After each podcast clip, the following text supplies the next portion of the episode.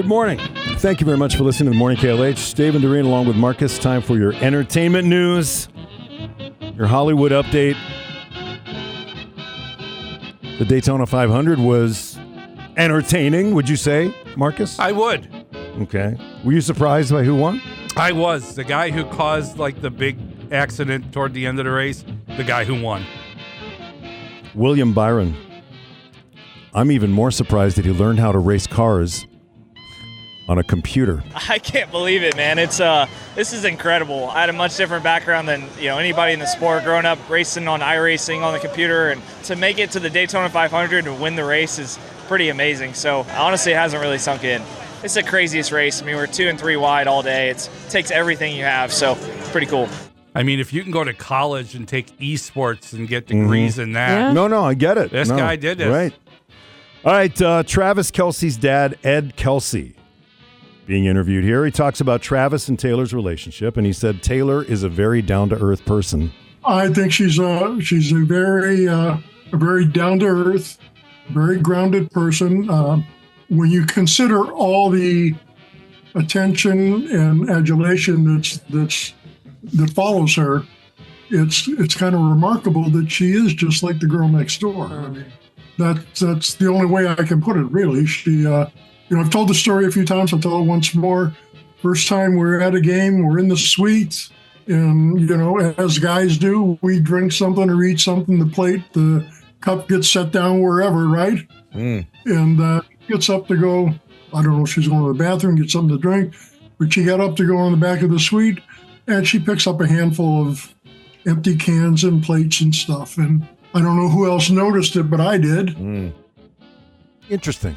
Okay, maybe she's just a neat freak. Yeah, could be. She was sporting a TNT piece of jewelry too down in uh, where's she at? Australia? I don't know where. Australia now. Uh, I yeah, I think think she was in Australia. All right, uh, this is one of the weirdest stories you will ever hear. This is an excerpt from a Los Angeles Times interview with Jay Leno and his wife Mavis. In this article, in this interview, Jay Leno discusses his romantic history, and one part in particular seems like it came directly from, I don't know, an X Files script, I guess.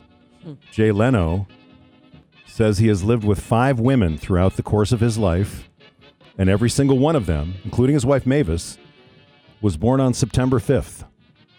Huh. I just wind up attracted to them, Leno said.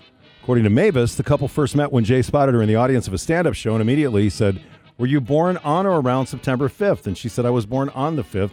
And he started laughing and wouldn't explain why. Leno doesn't think this is some sort of ame- uh, amusing or weird coincidence. He says he believes that he has some sort of metaphysical ability to detect a woman's birth date using only his um, libido, if you will. Interesting, Yeah. September 5th. his spidey sense. I guess. Well, we all have a nickname, I guess. Uh, yeah. Leno said, I remember I had Cathy Guisewite from the cartoon strip Cathy on The Tonight Show. And I said, I'm happily married. Don't take this wrong, but I am attracted to you. Were you born on or around September 5th? And she said, Yes, I was born on September 5th. All right, that's just weird. Isn't that weird?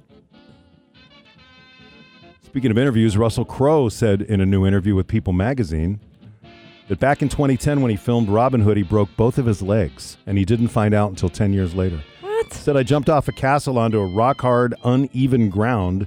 We should have prepped the ground and buried a pad, but we were in a rush to get the shot done.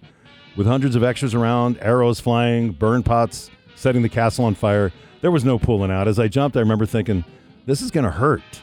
Upon landing, Russell Crowe said it felt like an electric shock bursting up through my body. No, he said walking was a challenge for weeks. He just kept going to work. And then 10 years later, he went in and got an x ray because he started having pain. And they said, um, Yeah, your legs had broken, both of them, and they healed themselves. Wow. Russell Crowe. Hey, speaking of falling, did you see Madonna hitting? did. Yeah, she hit the ground, man. She hit the boards during her show at the Climate Pledge Arena in Seattle. This happened on Sunday. Madonna was sitting in a chair. One of her dancers came up from behind, leaned the chair back, and started dragging it across the stage. But the dancers slipped and they both went down. Madonna played it off. But the funniest part was, as I was watching the video, I rewound it, and you will notice if you do the same thing, the vocal track that she's singing to never stops singing. Hmm. Just keeps going. Huh. Fans are starting to see the first trailer for Thank You Goodnight, the Bon Jovi story. It premieres on Hulu in April.